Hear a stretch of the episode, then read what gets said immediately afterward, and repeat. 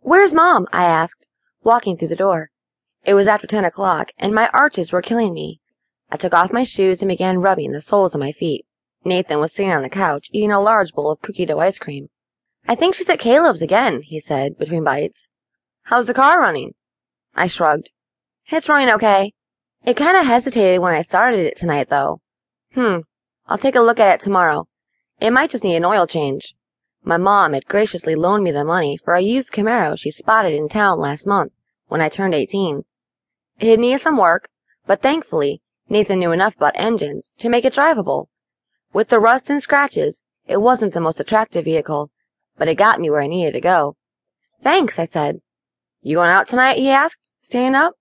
I shook my head. No, I'm too tired. Plus, it wasn't like I'd made a lot of friends in school as of yet. There were a couple of girls I sat with at lunch, but after what happened last summer and the things going on with my mom, I still had a hard time getting close to anyone. Okay, well, I'm going out with Duncan and Celeste later. If you need anything, you have my cell phone. My jaw dropped. You're actually hanging out with Celeste too? He nodded. Yeah, she's a nice girl. Plus, she has some really hot girlfriends. I looked at him incredulously. She's a freaking vampire, Nathan! I can't believe you don't remember anything that happened last summer with Ethan. Celeste was involved with all that, you know. His face darkened. Ethan was just a loser who wouldn't take no for an answer. You know, you're really starting to scare me with all of this vampire talk, Nikki. Jesus, don't you know how ridiculous you sound? Listen to me, Nathan. Celeste is dangerous, and so are her friends. I wish you'd believe me. He snorted. The only dangerous thing about Celeste is her choice in clothes. Which, he said with a devilish grin, is dangerously sexy. You're so naive, I mumbled. He laughed. For the love of God, Nikki, Celeste is Caleb's daughter. You know, the sheriff, mom's boyfriend. Jesus, we're practically family now. I scowled. Don't even go there. We're not family, and we'll never be. Caleb and Celeste are both vampires, and the sooner you realize that, the safer we'll all be.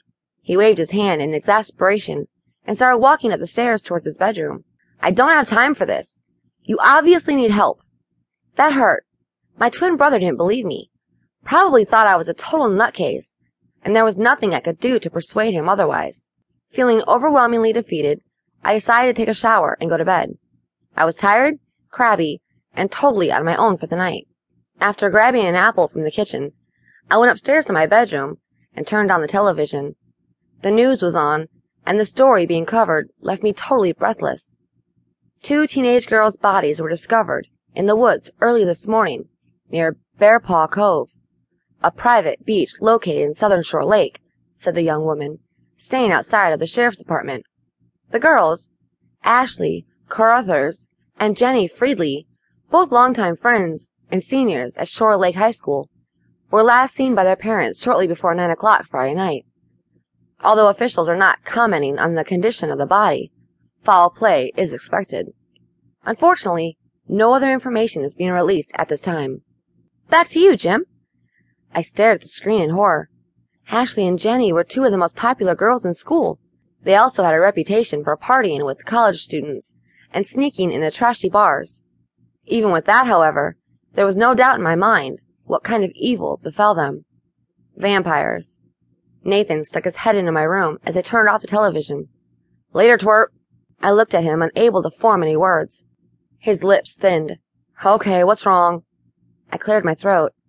Ashley Carruthers and Jenny Friedley were both found murdered, I said, my voice hollow. His eyes widened. You're shitting me. I shook my head and sat down on the bed.